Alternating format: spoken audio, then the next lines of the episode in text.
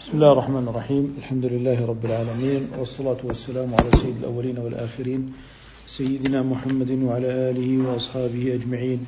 نحن في هذا اليوم الأحد الرابع والعشرين من شهر رجب لسنة أربعين وأربعمائة وألف للهجرة الموافق الحادي والثلاثين من شهر آذار لسنة تسع عشرة وألفين للميلاد. وصلنا إلى عند قول ابن أبي زيد رحمه الله تعالى وميراث الأخت للأم. تفضلوا دكتور عماد. وميراث الأخت للأم والأخ للأم سواء السدس لكل واحد. وإن كثروا فالثلث بينهم الذكر والأنثى فيه سواء. ويحجبهم عن الميراث الولد وبنوه والأب والجد للأب والأخ والأخ يرث المال إذا انفرد كان شقيقا أو لأب. والشقيق يحجب الأخ للأب وإن كان أخ وأخت فأكثر شقائق أو لأب فالمال بينه بينهم للذكر مثل حظ الأنثيين. وإن كان مع الأخ ذو سهم بدأ بأهل السهام وكان له ما بقي وكذلك يكون ما بقي للإخوة والأخوات للذكر مثل حظ الأنثيين. فإن لم يبق شيء فلا شيء لهم إلا أن يكون في أهل السهام إخوة لأم قد ورثوا الثلث وقد بقي أخ شقيق أو إخوة ذكور أو ذكور وإناث شقائق معهم فيشاركون كلهم الإخوة للأم في ثلثهم فيكون بينهم بالسواء وعلى الفريضة التي تسمى المشتركة. وهي الفريضة؟ وهي الفريضة التي تسمى المشتركة. ولو كان من بقي إخوة لأب لم يشارك الإخوة للأم لخروجهم عن ولادة الأم. وإن كان من بقي أختا أو أخوات لأبوين أو لأب أعيل لهن. وإن كان من قبل الأم أخ واحد أو أخت لم تكن مشتركة. وكان ما بقي للإخوة إن كانوا ذكورا أو ذكورا وإناثا وإن كن إناثا لأبوين أو لأب أعيل لهن. يتكلم رحمه الله تعالى هنا عن ميراث الأخت والأخ للأم. فقال وميراث الأخت للأم والأخ للأم سواء. فإذا انفرد الأخ لأم فإن نصيبه السدس وإذا انفردت الأخت لأم فإن نصيبها السدس. وإن كثروا أي زادوا على الواحد فالثلث بينهم الذكر والأنثى فيه سواء. إذا الثلث بالنسبة للإخوة للأم فإنهم متشاركون في الثلث سواء بسواء لا تتفاضل فيه الأنثى عن الذكر كما يقال في التعصيب للذكر مثل حظ الأنثيين بل إن الرجال والنساء هنا متساوون. فلذلك الأحكام الشرعية أسبابها ما ورد من النصوص الشرعية الآمرة في هذا. وليس من العلل التي يمكن أن يستنبطها الناس أو أن ينظروا فيها برأيهم. فلذلك آه، رعاية الله تعالى لمصالح الخلق في موضوع الذكر والأنثى وما شابه ذلك إنما هو تلطف إلهي وليس واجبا عليه. فهو سبحانه وتعالى يمكن أن ندرك الحكمة والقصد من التمييز في بعض الأمور إلا أن جانب الاستسلام والإيمان لابد أن يبقى في ذلك. قال ويحجبهم أي الإخوة والأخوات لأم. ويحجبهم عن الميراث الولد سواء كان ذكرا أم أنثى. وبنوه أي بنو الولد الفرع الوارث وإن نزل والأب والجد للأب. فهؤلاء يحجبون الإخوة للأم. وكذلك في قوله هنا والأخ يرث المال. أي يرث كل المال إذا انفرد. يرث كل المال إذا انفرد سواء كان شقيقا أو كان لأب عند عدم الأخ الشقيق. فإذا وجد الأخ الشقيق أخذ كل المال.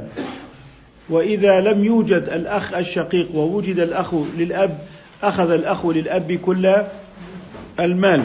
فعندئذ لا يرث الأخ للأب مع وجود الأخ الشقيق.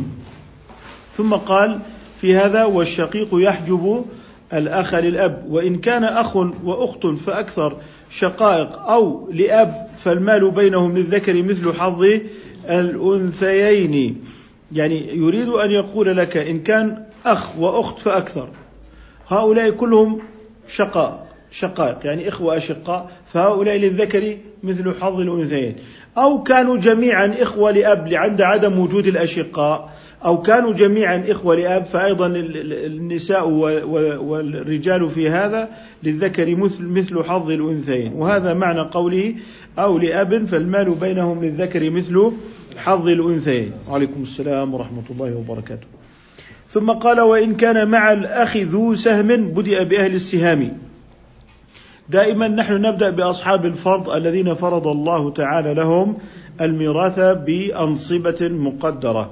وكان له أي لهذا الأخ ما بقي. إذا له يعود الضمير على الأخ. قال وكذلك يكون ما بقي للإخوة والأخوات للذكر مثل حظ الأنثيين. هذا على فرض وجود أصحاب السهام كالزوجة مثلا أو الزوج. فإن لم يبق شيء أي إن لم يبق شيء للإخوة فعندئذ لا شيء لهم إلا أن يكون في أهل السهام إخوة لأم. لذلك الإخوة لأم وارثون بإيه؟ بالفرض وليسوا وارثين بتعصيب أو يعني بما إلى ما إلى ذلك من وجوه الميراث. قال إلا أن يكون في أهل السهام إخوة لأم سواء كانوا ذكورا فقط أم إناثا فقط أم ذكورا وإناثا قد ورثوا الثلث. قد ورثوا الثلث وقد بقي أخ شقيق أو إخوة ذكور أو ذكور وإناث شقائق معهم ليشاركوا كلهم الإخوة للأم في ثلثها بمعنى إذا وجد الإخوة لأم فهؤلاء نصيبهم الثلث. الآن طيب إذا وجد إخوة أشقاء مع الإخوة لأم فإن الإخوة الأشقاء يشاركون الإخوة للأم في ثلثهم. وكذلك يكون تكون هذه المشاركة بأنصبة متساوية كما قلنا لا يتفاضل فيها الذكر آه، عن الأنثى. قال فيكون بينهم بالسواء يكون بينهم بالسواء. قال وهي الفريضة التي تسمى المشتركة وذلك لاشتراك الإخوة جميعا في الثلث. ولو كان من بقي إخوة لأب لم يشاركوا الإخوة للأم. إذا نحن. إذا ورثنا الإخوة الأشقاء مع الإخوة للأم لأنهم مشتركون في الأم. أما فيما الإخوة للأب فهؤلاء لا يرثون مع الإخوة للأم. لماذا؟ لأنهم لا يشاركون الإخوة للأم في الأم لأنهم مشتركون في الأب. وهذا توريث من جهة الإخوة للأم وهذا كله كما نقول فيها اختبار وابتلاء من الله سبحانه وتعالى لعباده والمطلوب في هذا الامتثال. والمطلوب في هذا الامتثال وعلل ابن أبي زيد بأن عدم ميراث الإخوة للأب لأنهم لم يشاركوا الإخوة للأم في أمهم. قال لخروجهم عن ولادة الأم وإن كان من بقي أختا أو أخوات لأبوين أو لأب أعيل لهن بمعنى الأعيل لهن دائما إذا حصل العول بمعنى أن نقصت الأنصبة وهناك من لم يحصل على سهمه فنقوم بالعول ليحصل أهل السهام على حظوظهم وإعادة المسألة من جديد بإدخال النقص على البقية ليحصل هؤلاء أيضا على نصيبهم في الميراث وأنه لا يجوز آه، التشريك. لا يجوز التشريك. وإن كان من قبل الأم أخ واحد أو أخت لم تكن مشتركة لأنه سيأخذ سدسه وتلك ستأخذ سدسها. وكان ما بقي للإخوة إن كانوا ذكورا يعني بعد أخذ الأخ لأم وحده السدس فعندئذ يأخذ الإخوة للأب ما بقي أو الإخوة آه، اللي هما إن كانوا ذكورا أو ذكورا وإناثا فقط فإن كانوا الباقون اللي يعني أخ لأم واحد البقية إخوة لأب. الأب بقية إخوة لأب. فعندئذ ما بقي يكون للإخوة لأب آه، للذكر مثل حظ الأنثيين. إذا كان يأخذ الكل. آه. أما هو بعد هذا أن يأخذ أصحاب النصيب أنصبتهم اللي هم الإخوة للأم.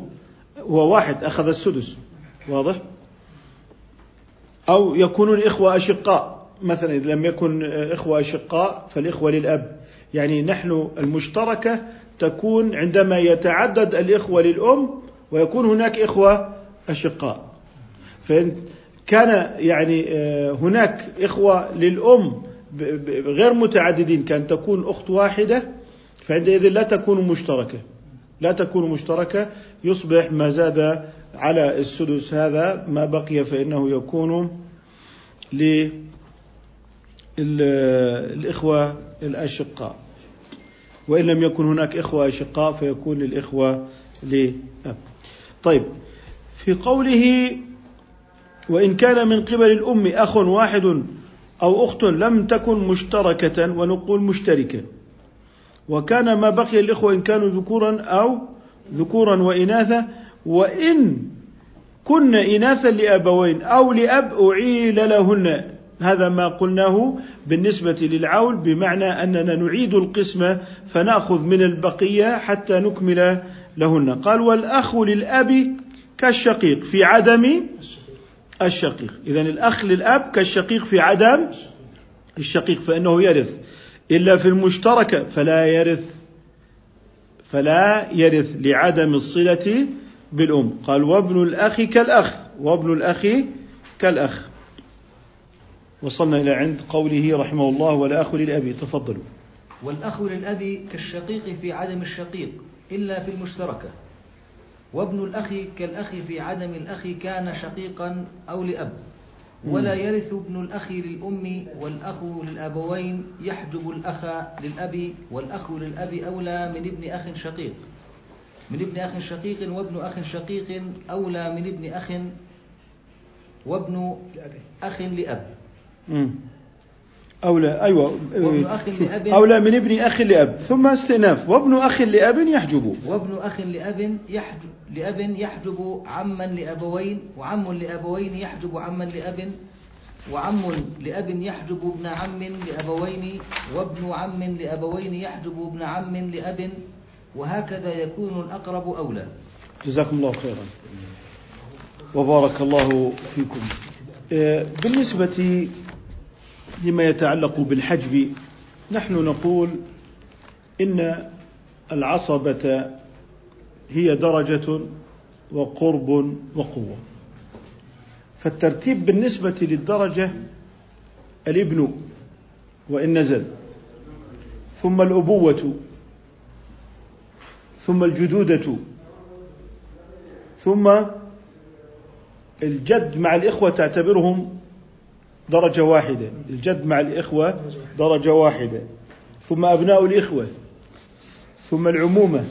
ثم أبناء العمومة. ثم يأتي بعد ذلك المولى وبيت المال. المولى هو المعتق. هذا بالنسبة لترتيب الدرجة. أما هذه الدرجة فهناك ترتيب في القرب. فعندك من حيث ترتيب القرب فتقول ابن ثم ابن ابن ثم ابن ابن ابن. هاي الآن تقول هذه ترتيب في الدرجة. يعني البنوة هي الدرجة الأولى لكن هذه البنوة أيضا فيها قرب. فابن فالابن أقرب من ابن الابن وابن الابن أقرب من ابن ابن الابن وهكذا. إذا صار عندي الدرجة وصار عندي القرب ثم القوة. القوة اللي هي مثلا الأخ الشقيق مع الأخ لأب. فالأخ الشقيق أقوى من الأخ لأب. لكنهم في نفس الدرجة. في نفس الدرجة. العم الشقيق أقوى من العم لأب. وابن العم الشقيق أقوى من ابن العم لأب. إذا هناك ترتيب الدرجة. أولا ثم القرب ثم القوة. وهذا الذي ذكرناه هنا إنما يسري على موضوع القرب والدرجة والقوة. قال والأخ للأب يرث كالشقيق في عدم الشقيق. فهم فهم إخوة فهم إخوة في نفس الدرجة. ثم قال وابن الأخ كالأخ في عدم الأخ. يعني إذا لم يوجد الأخ فعندئذ ابن الأخ. كان شقيقا أو لأب. لماذا؟ لأنهم هؤلاء عصبات. كما قلناه في ترتيب العصبات من حيث الدرجة ومن حيث القرب ومن حيث القوة. قال ولا يرث ابن الأخ للأم لأنه ليس بعصبة. ابن الأخ للأم ليس كالإخوة للأم. يعني لا ننتقل بعد الإخوة للأم نقول آه، نعطيهم آه، لمن بعدهم اللي هو ابن الأخ للأم. لا نعطيهم هي منصوصة وجاءت على سبيل النص فنحن في هذا متابعون للنص وكأن هذه الأنصبة التي قدر الله عز وجل إنما يمتحن بها عباده كعدد ركعات الصلاة. أنها لا تدخل في الأقيسة. لا تدخل في الأقيسة. وإذا أردت أن تعلل فإنك لن تنجح في التعليلات. لن تضطرد معك العلل. ولن تضطرد معك الأقيسة. وإن نظرت في مصالح الأموال لن تضطرد معك مصالح الأموال. لن ينفعك في هذا إلا أن تسلم لله كما سلمت بعدد ركعات الصلاة. قال آه، يحجب والأخ للأب أولى من ابن أخ شقيق وابن أخ شقيق أولى من ابن أخ لأب وابن أخ لأب يحجب عما. يحجب عما لأبوين لأنه آه، وابن أخ لأب يحجب عما لأبوين لأن درجة ابن الأخ أعلى من درجة العم. قال وعم لأبوين يحجب عما لأب. انظروا هنا ترتيب في القوة. درجة واحدة هذا عم لأبوين وهذا عم لأب. فاتفقوا في الدرجة لكنهم اختلفوا في القوة. قال وعم لأب يحجب ابن عم وعم لأب يحجب ابن عم لأبوين. وهكذا فيما ذكرناه من أمر الترتيب. قال وابن عم لأبوين يحجب ابن عم لأب. وانظروا أن هنا ابن العم للأبوين يحجب ابن عم لأب وهكذا يكون الأقرب أولى فيما يتعلق بالأبناء والأعمام والأشقاء والأجداد وما إلى ذلك. قال ولا يرث بنو الأخوات. تفضلوا دكتور عماد نكمل النص. ولا يرث ولا يرث بنو الأخوات ما كنا. ولا بنو البنات ولا بنات الأخ ما كان ولا بنات العم ولا جد لأم ولا عم أخو أبيك لأمه ولا يرث عبد ولا من فيه بقية رق ولا يرث المسلم الكافر ولا الكافر المسلم ولا ابن أخ لأم ولا جد لأم ولا أم أبي الأم ولا ترث أم أبي الأب مع ولدها أبي الميت ولا ترث أخوة لأم مع الجد للأب ولا مع الولد وولد الولد ذكرا كان الولد أو أنثى. طيب. آه يتكلم هنا عن ميراث ذوي الأرحام اللي هو من جهة الأم فهؤلاء ليسوا بعصبات. فقال ولا يرث بنو الأخوات. فهؤلاء ذوي الأرحام وهم كل قريب ليس بذي سهم ولا عصبة. ولا يرث هؤلاء إلا بالسهم الذي فرضه الله لهم وهم الإخوة لأم قال ولا يرث بنو الأخوات ما كنا ولا بنو البنات ولا بنو بنات الأخ ما كان لأنهن لسن بعصبات ولا بنات العم ولا جد لأم لا يرث الجد أم لأنه من ذوي الأرحام ولا عم أخو أبيك لأمه ولا يرث عبد لأنه لا يملك. وكذلك لا يورث فإن ميراثه لسيده. ولا من فيه بقية رق كالمدبر والمكاتب وأم الولد. ولا يرث المسلم المسلم الكافر ولا الكافر المسلم بمعنى أن المسلم لا يرث أباه الكافر. وكذلك الكافر لا يرث أباه المسلم لتقطع العلاقات بينهم بالكفر والإيمان لأن الإسلام أقام العلاقات في الدنيا على نسب الإسلام وأن نسب الإسلام يعلو ولا يعلى عليه فهو فوق نسب الصلب. أما في الآخرة فلا لنسب الصلب شيء أبدا أبدا. فليس لنسب الصلب شيء أبدا. ولا ابن أخ لأم ولا جد لأم ذوي أرحام. ولا أم أبي الأم ولا ترث أم أبي الأب مع ولدها. أبي الميت ولا ترث إخوة لأم مع الجد للأب. يعني إذا وجدنا الجد للأب فإنه يحجب الإخوة لأم. فإنه يحجب الإخوة لأم. هذا معنى قوله ولا ترث إخوة لأم مع الجد للأب. يعني غير الإخوة للأب أو الإخوة الأشقاء فإنه فإنه هم الجد والإخوة الأشقاء في درجة واحدة. أما الإخوة للأم فإن الجد يحجبهم. قال وما ولا مع الولد ذكرا كان الولد أو أنثى. إذا حتى الإخوة للأم لا يرثون مع وجود الفرع الوارث ذكرا كان أو أنثى. قال ولا ميراث للإخوة مع الأب ما كانوا. يعني الإخوة من أي جهة لا يرثون مع الأب سواء كانوا إخوة لأم إخوة لأب إخوة أشقاء فلا حظ لهم مع الأب. آه، ولا يرث عم مع الجد لأنه بوجود الواسطة وهو الجد بيكون هو جد الميت وهذا عم الميت فالجد مقدم على العم وكل من أدى إلى الميت بواسطة فلا يرث مع وجود تلك الواسطة. ولا ابن أخ مع الجد كذلك ولا يرث قاتل العمد. هنا وصلنا؟ تفضلوا دكتور عماد.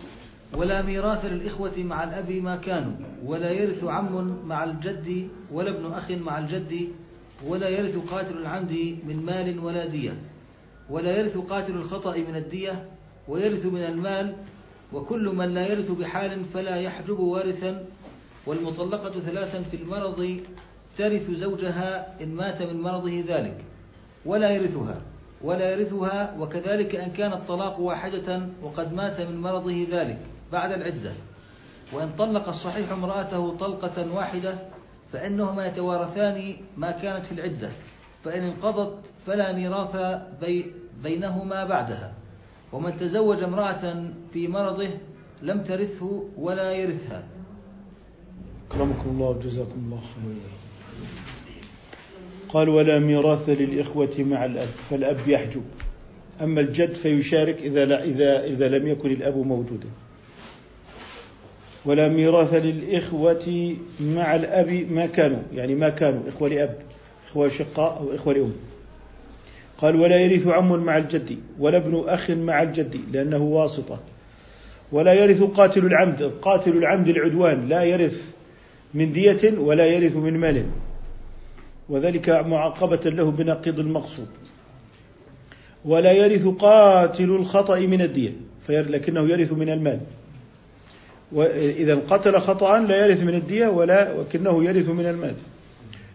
قال وكل من لا يرث بحال فلا يحجب وارثا. يعني إذا كان لا يرث فإنه لا يحجب الوارث. نفترض. ترك الميت أخوين وأما. وأحد الأخوين قتل أخاه خطأ. نقول ميراث الأم سدس. والأخوان الباقي. طيب. لكن من الدية؟ بنقول ميراث الأم ثلث. ميراث الأم ثلث. لأنه اللي ظل لا يرث من الدية. فما ظل إخوة مش أخ قتل أخاه صح ولا لا؟ فلما بقي أخ لما جئنا للمال في أخ فحيث وجود الأخ الأم أخذت سدس. طيب لكنه في الدية محجوب. إذا الولد هذاك الله يرحمه وهذا القاتل الخطأ رجع على رجع على أخيه بالسيارة فقتله خطأ. فنقول بما أنه ليس وارثا لا يحجب الأم حجب نقصان. فترث الأم الثلث مع وجود هذا الأخ الذي قتل أخاه خطأ. نعم. الباقي. للأخ الباقي. يعني يعني الآن الآن بالدية. بالدية الأم بدها تأخذ الثلث الأخ بده يأخذ اللي هو إيه؟ حجب. الآن حيث يعني كان وارثا بيت المال أو ما إلى ذلك. حيث كان بيت المال لكن لا يأخذه. لأنه البيت المال عندنا عصبة. بيت المال عصبة. وبيت المال الآن مش ذلك الشيء الموجود. يعني المصرف المركزي ومصرف الحكومة لا يصدق عليها وصف بيت المال. هذه ضمن المنظومة الاقتصادية آه، في الدولة الحديثة. وبيت المال آه، هو ليس هذه التسمية تعبدية إنما يعني عندما تقول بيت المال الآن آه، ربما يعني تجد الأفضل أنك تحافظ على أسمائك السابقة. سميه بيت المال وبيت المال مختص بالدنا بالايه؟ بالدراهم والدنانير. أما ما لا يختص يعني ما بتقول بنحط فيه شعير وقمح وتمر وطعام هذاك اسمه الهري. ما يوضع فيه الايه؟ آه، الهري وهو الطعام وال لذلك هذا خاص بالذهب والفضة بيت المال. طيب. قال وكل من لا يرث بحال فلا يحجب وارثا والمطلقة ثلاثا في المرض ترث زوجها. إن مات في مرضه ذلك ولا يرثها. يعني طلقها في المرض واستمر به المرض ومات في المرض. فإن صح ثم مات بعد صحته فلا ترثه. لكننا يعني قلنا بأن هذا الرجل أراد أن يفر من الميراث وأن يحرم هذه المرأة من الميراث فطلقها. فطلقها في مرض الموت الذي يموت منه الناس غالبا. فإن مات في ذلك المرض ولو كانت تزوجت فيما بعد فإنها ترثه. فإنها يعني الامرأة تزوجت هذا الرجل مرض مرض موت فطلقها فتزوجت آخر فمرض مرض موت فطلقها فتزوجت الثالث فمرض مرض موت فطلقها. الآن آه، تزوجت برابع فمرض مرض موت فطلقها. الناس ينظرون إليها على أنها هذه المرأة مسخوط عليها. لكن لم يعلم هؤلاء الغافلون أن الله يريد أن يكرمها بميراث من أربعة رجال. أرادوا أن يفروا من الشرع فأكرمها بميراث أربعة رجال وهي في ذمة الزوج المريض الخامس وهي إيه؟ ما زالت ترث من أربعة رجال. وهذا عقوبة من الله إلى أولئك الذين يريدون أن يناقضوا مقصود الشارع. لذلك لابد من موافقة مقصود الشارع وأن يوافق قصدك قصده. يعني قصد من الطلاق إنهاء العلاقة الزوجية لأنهما لم يعودا قادرين على إقامة حدود الله. أنت تريد أن تطلقها إيذاء لها. تريد أن تتزوج عليها بقصد إيذائها. تريد أن توصي بقصد حرمان هؤلاء. تريد أن توقف مالك بقصد حرمان الأبناء ومعاقبتهم. لم يشرع الوقف لذلك. لذلك لا بد من ملاحظة المقاصد الشرعية. لذلك قال ولا يرثها. إن مات من مرض ذلك ولا يرثها. هو لا يرث. يعني نقول ليس هو توارث بين الزوجين هو لا يرث. حتى قال وإن طلبت الطلاق. إحنا مذهبنا وإن طلبت الطلاق. قال لأنه متهم بالتضييق عليها. يعني لو طلبت المرأة الطلاق في مرض الموت. قال لأنه متهم بالتضييق عليها لتطلب الطلاق. فحيث أراد أن يفر فإنه سيجد أننا نعامله بنقيض المقصود. وهذا كله من ملاحظ الإمام مالك في مقاصد الشريعة وبناء الأحكام على المقاصد.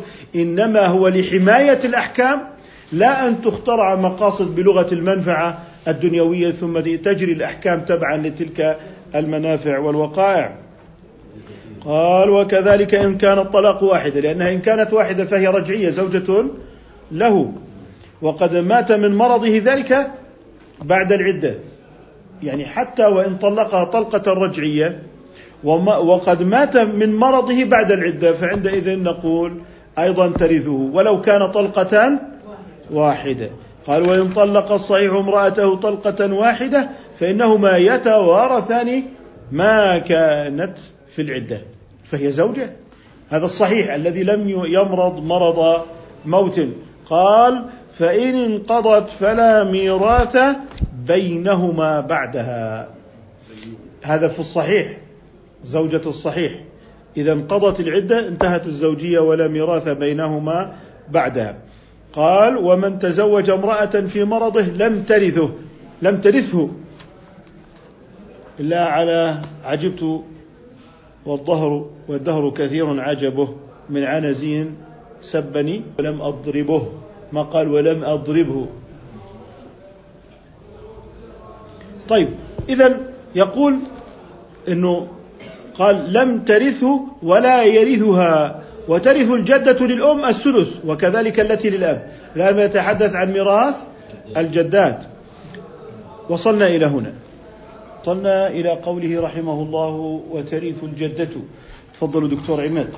وترث الجدة للأم السدس وكذلك التي للأب. فإن اجتمعتا فالسدس بينهما إلا أن تكون التي للأم أقرب بدرجة فتكون أولى به لأنها التي فيها النص. وإن كانت التي للأب أقربهما فالسدس بينهما نصفين. ولا يرث عند مالك أكثر من جدتين أم الأب وأم الأم وأمهاتهما. ويذكر عن زيد بن ثابت أنه ورث ثلاث جدات واحدة من قبل الأم واثنتين من قبل الأب أم الأب وأم أبي الأب ولم يحفظ عن الخلفاء توريث أكثر من جدتين. السلام طيب. في قوله رحمه الله تعالى وترث الجدة للأم السدس وكذلك التي للأب. يعني ترك جدة لأم لأم فالسدس. ترك جدة لأم وجدة للأب تشتركان في السدس. تشتركان في السدس. قال وكذلك التي للأب. فإن اجتمعتا فالسدس بينهما مشتركتان في السدس. إلا أن تكون التي للأم للأم أقرب بدرجة فتكون أولى. يعني عندنا جدة أم الأم لكن جدة أخرى تكون هي أم من جهة الأب. أم أب أب الميت. إذا التي من جهة الأم جاءت أقرب فإذا جاءت التي من جهة الأم أقرب فإنها تحجب الأم من جهة الأب الأبعد من الجهة البعدة. فإن تساويتا تساويتا في الدرجة فنقول إنهما تشتركان في السدس. طيب. فإن كانت الجدة لأب أقرب من الجدة للأم أيضا تشتركان. أيضا تشتركان. ونلاحظ هنا أولوية الجدة للأم. فتكون أولى بها لأنها التي فيها النص. النص هو سبب الحكم. ما سبب تحريم الخمر؟ إنما الخمر والميسر. هذا هو. هذا هو السبب. الآن بحث عن العلة. مبحث في العلة. ليس مبحثا في الحكم. يعني مباحث العلة أنت تقول ما هو سبب التحريم؟ قوله تعالى. ما هو سبب تحريم الفواحش؟ إيه، ولا تقربوا الزنا. هذا هو سبب التحريم. واضح؟ ولذلك هذا الذي يجب أن ننتبه إليه حتى لا يعطف بالعلل ويكر بهذه العلل على الأحكام الشرعية ثم تهدم الأحكام. فقال وإن كانت التي للأب أقرب أقربهما فالسدس بينهما. حتى وإن كانت الجدة من جهة الأم أبعد من التي من جهة الأب. قال ولا يرث عند مالك أكثر من جدتين أم لأب وأم الأم فلا ترث أكثر من جدتين. والتي هي أقرب تحجب الأبعد من جهة الأم. جدة من جهة الأم تحجب الأبعد من جهة الأم. الأقرب من جهة الأب تحجب الأبعد من جهة الأب. قال ولا يرث عند مالك أكثر من جدتين أم الأب وأم الأم وأمهاتهما. ويذكر عن زيد بن ثابت أنه ورث ثلاث جدات واحدة من قبل الأم واثنتين من قبل الأب. وهذا ليس هو الذي عليه الفتوى وإنما ذكره وهكذا من باب أن يعني زيدا من أعلم الأمة بالفرائض. آه، واثنتين من قبل أب أم الأب وأم أبي الأب وهذا هو الذي قال ولم يحفظ عن الخلفاء توريث أكثر من جدتين. إذا هو ورث أم الأب وأم أبي الأب. قال وله وميراث الجد إذا انفرد. آه. ولا ولم يحفظ عن الخلفاء توريث أكثر من جدتين. لا يترث أكثر أكثر من جدتين. قلوا نكمل دكتور عماد وميراث الجد إذا انفرد فله المال وله مع الولد الذكر أو مع ولد الولد الذكر السدس. فإن شركه أحد من أهل السهام غير الإخوة والأخوات فليقضى له بالسدس. فإن بقي شيء من المال كان له فإن كان مع أهل السهام إخوة فالجد مخير في ثلاثة أوجه يأخذ أي ذلك أفضل له إما مقاسمة الإخوة أو السدس من رأس المال. مقاسمة الإخوة. إما مقاسمة الإخوة أو السدس من رأس المال أو ثلث ما بقي فإن لم يكن معه غير الإخوة فهو يقاسم أخا أو أخوين أو عدلهما. أربع أخوات فإن زادوا فله الثلث فهو يرث الثلث مع الإخوة إلا أن تكون المقاسمة أفضل له والإخوة للأب معه في عدم الشقائق كالشقائق فإن اجتمعوا عاده الشقائق بالذين للأب فمنعوه بهم كثرة الميراث ثم كانوا أحق منهم بذلك. إلا أن يكون مع الجد أخت شقيقة ولها أخ لأب أو أخت لأب أو أخ وأخت وأخت لأب فتأخذ نصفها مما حصل. ونسلم ما بقي إليهم ولا يربى للأخوات مع الجد إلا في الغراء وحدها وسنذكرها بعد هذا. بدأ يتكلم عن ميراث الجد. قال وميراث الجد إذا انفرد أي ليس معه إخوة وأخوات فعندئذ هذا الجد يأخذ كل المال. قال وله مع الولد الذكر أو مع ولد الولد الذكر السدس. إذا يرث مع الفرع الوارث ويصبح كالأب لأن الأب غير موجود. قال فإن شركه أحد من أهل السهام غير الإخوة والأخوات. كزوج مثلا وزوجة فليقضى له بالسدس في أصل المال. إذا أصبح يأخذ نصيب الأب في حال يعني إذا كان في من أصحاب الفروض والسهام فيعطى السدس بينما الأب إذا ما فيه فرع وارث فإنه يأخذ الثلث. قال فإن بقي شيء من المال كان له. يعني سيأخذ الباقي بالتعصيب. سيأخذ الباقي بالتعصيب بعد أصحاب الفروض. بعد أصحاب الفروض فيأخذ الباقي تعصيبا لعدم وجود الأب طبعا. فإن بقي شيء من المال كان له فإن كان مع أهل السهام إخوة. الآن صار عندي الجد والإخوة. آه، الإخوة الأشقاء أو عدم وجود إخوة أشقاء ولكن يوجد إخوة لأب. قال فالجد مخير في ثلاثة أوجه. يأخذ أي ذلك أفضل له. يعني عندك ثلاثة وجوه يأخذ النصيب الأوفر منها. إما مقاسمة إما إيه؟ مقاسمة. فيقدر أنه أخ. فيقدر أنه أخ. أو السدس. أيها أكثر. من رأس المال. قبل القسمة. أو ثلث ما بقي. إذا إما أن يقاسم أو يأخذ السدس من رأس المال أو يأخذ ثلث ما بقي. هذه ثلاثة. يأخذ أفضلها. قال فإن لم يكن معه غير الإخوة فهو يقاسم أخا وأخوين. يعني يقاسم أخا وأخوين. فإذا هو يقاسم أخ أخ فإذا الجد مع الأخ بده يأخذ هذا نصف وهذا نصف طيب مع أخوين سيأخذ كل واحد ثلث. فهو يقاسم أخا وأخوين أو عدلهما أربع أخوات. فالأخت بتأخذ نصيبه الأختان تأخذان نصيب أخ واحد. فإذا كان أربع أخوات فعندئذ سيكون كل أختين نصيب أخ فثلث ثلث ثلث. إذا لا يقل نصيبه عن الثلث في الأربع أخوات. فإن زادوا أي كثر الإخوة والأخوات فله الثلث فهو يرث الثلث مع الإخوة إلا أن تكون المقاسمة أفضل له. المقاسمة يعني يدخل بينهم للذكر مثل حظ الأنثيين. فالمقاسمة لو ترك أخا واحدا وجدا فيأخذ الجد النصف. المقاسمة أفضل له. طب فإن ترك عشرة إخوة فيأخذ الثلث. لماذا؟ لأن النصيب هذا هو أفضل له. طبعا ثلث الباقي كما ذكرنا.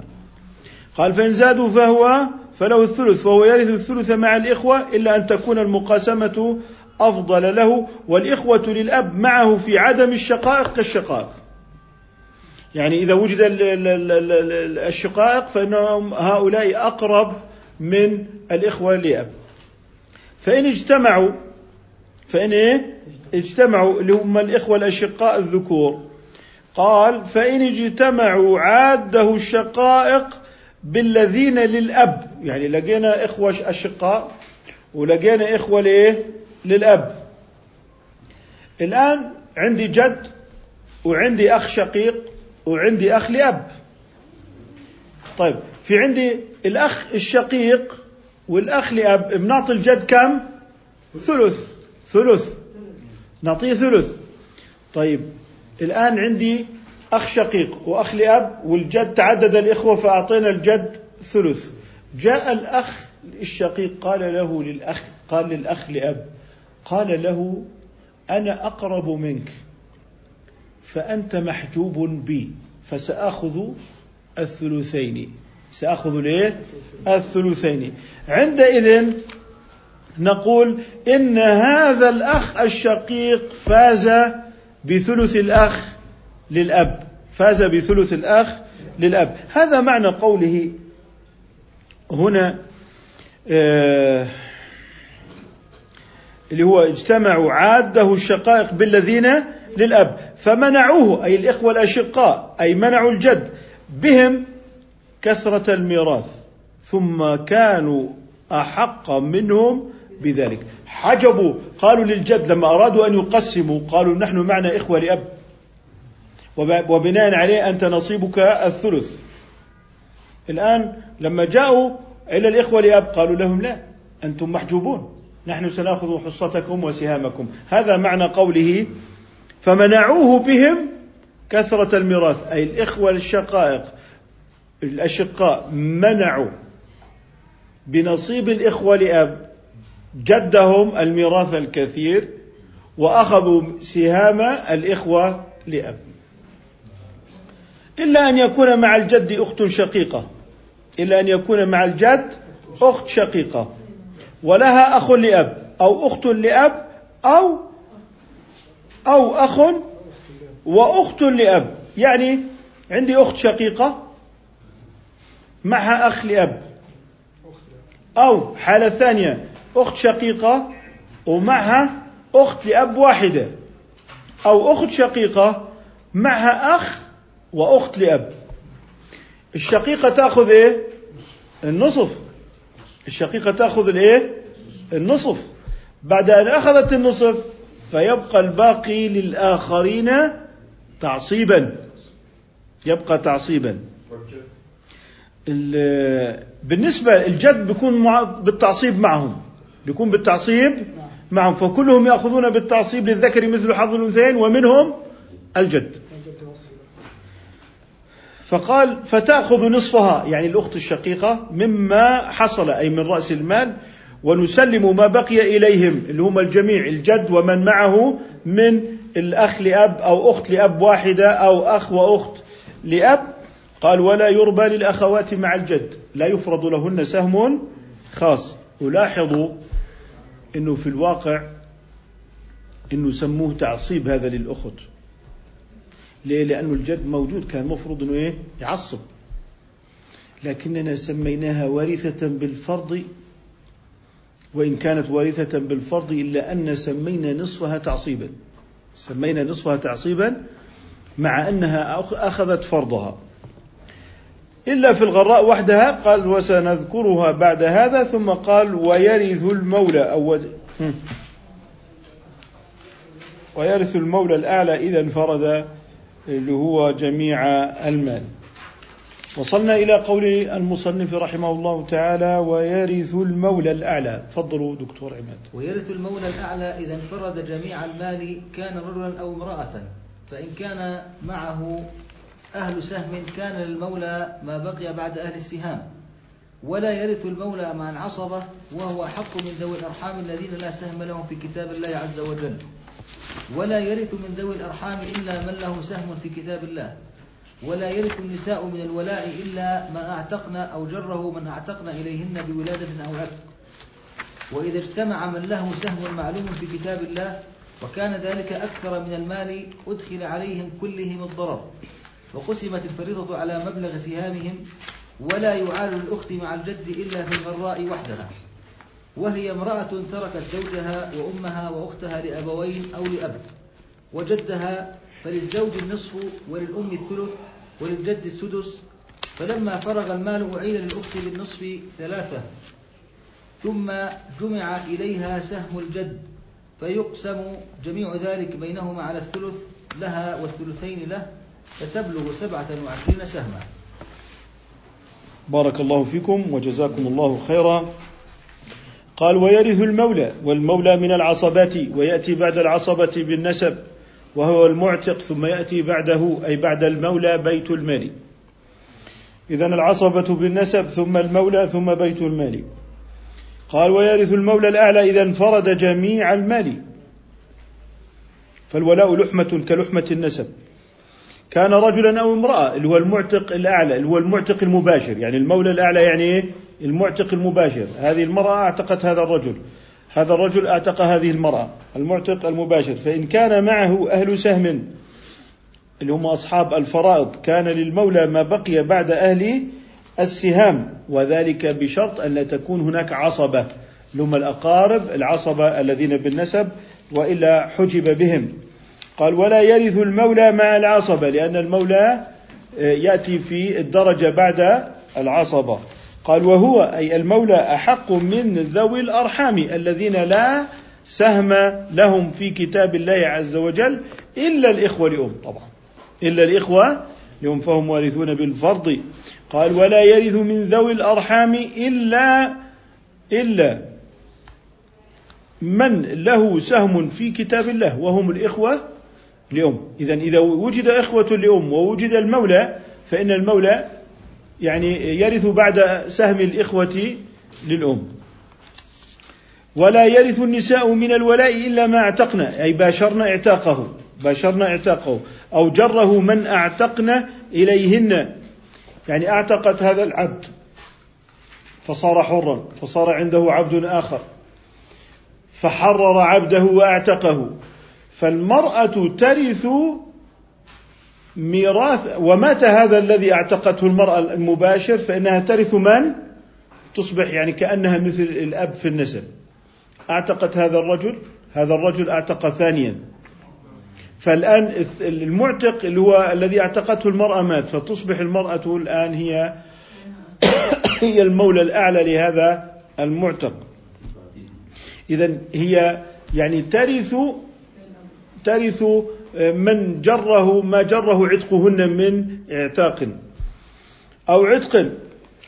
وإذا اجتمع من له سهم معلوم في كتاب الله وكان ذلك أكثر من المال. يعني الآن المسائل ثلاثة إما عادلة أو عائلة أو ناقصة. عادلة استوت السهام مع أصل المسألة. العائلة الآن آه، زادت السهام على أصل المسألة. نقصت السهام على أصل يعني هناك نقصت السهام على أصل المسألة. إذا عادلة. والآن هو يتكلم عن العون. يتكلم عن إيه؟ عن العون. الآن في حال إذا نقصت ماذا يقول؟ قال فإذا اللي هو وإذا اجتمع من له سهم معلوم في كتاب الله وكان ذلك أكثر من المال أدخل عليهم الضرر. ما معنى أدخل عليهم الضرر؟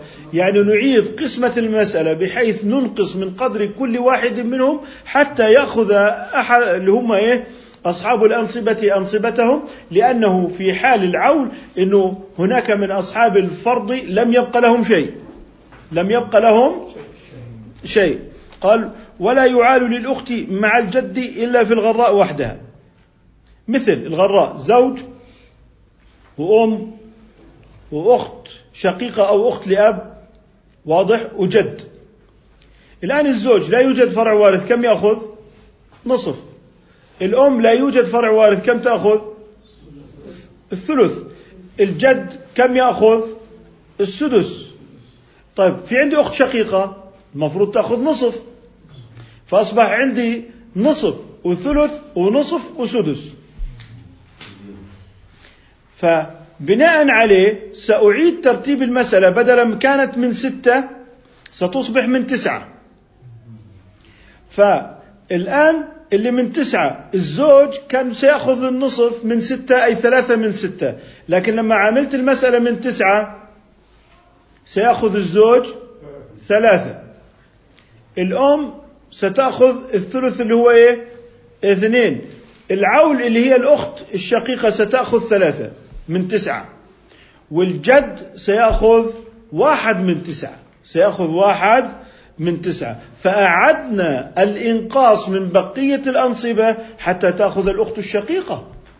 فإذا قلت زوج وأم وأخت شقيقة أو أو أخت لأب وجد للأب. فإذا قلت نصف وثلث ونصف وسدس أصبحت عندي المسألة واحد ونصف من واحد. فهنا زادت السهام على أصل المسألة. فلا بد أن أعيد ترتيب السهام مرة أخرى ليأخذ كل وارث بالفرض حقه ويكون هناك نسبة وتناسب كما نعبر في الرياضيات.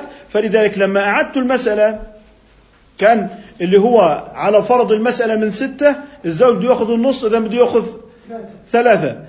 الأم بدها تأخذ الثلث إذا كانت ستأخذ اثنين. وهكذا. فنقوم بعملية العول يأخذ كل واحد منهم نصيبه من التسع وهكذا.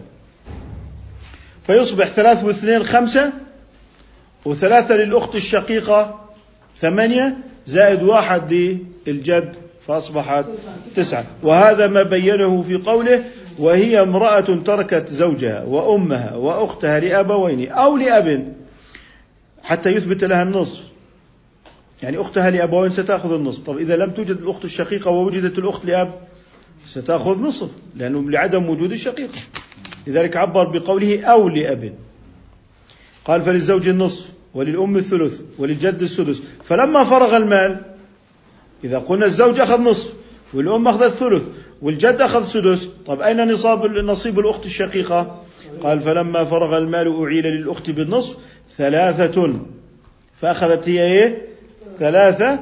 ثم جمع إليها سهم الجد فيقسم جميع ذلك بينهما على الثلث لها والثلثين له فتبلغ سبعة وعشرين سهما. وكما قسمنا هنا من تسع وما إلى هذا من هذه القسمة ولكن قسمة المواريث يعني في النهاية هي مآلها في حال التخاصم وإلى فهي إلى القضاء الشرعي أو إلى الصلح فليست من المسائل الفورية الحالة وإن كان من علامات الساعة أن تبحث عن المسألة فلا تجد لها مجيبا والمسألة هي في الفرائض نكتفي بهذا القدر إن شاء الله تعالى وسنصل إلى باب جمل من الفرائض والسنن الواجبة والرغائب وهذا باب خاص بالمالكية ومن فرضوا به في باب جمل نكتفي بهذا القدر إن شاء الله تعالى.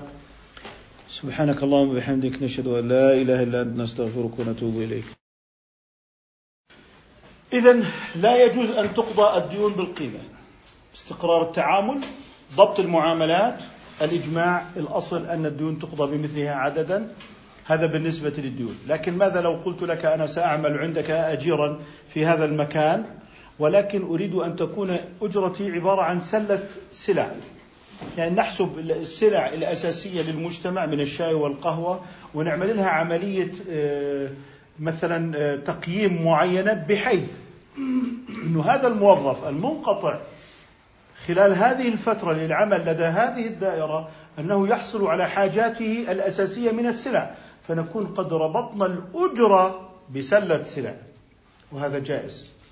أما أن تربط الديون بالسلع فهذا بيع لا يجوز وأنت هنا تقوم بعملية تقييم. بمعنى أقول لك لي عشرة آلاف دينار قيمتها الآن سلع كذا وكذا تسددني سلعا. إذا انخفضت قيمة الدينار بهذه السلع نقول لك داين سلع واقبض سلع. لكن لا تداين دنانير وتشترط قيمة تلك الدنانير. فيصبح عند إذن هناك استرباح بالديون. استرباح بالدين. وهذا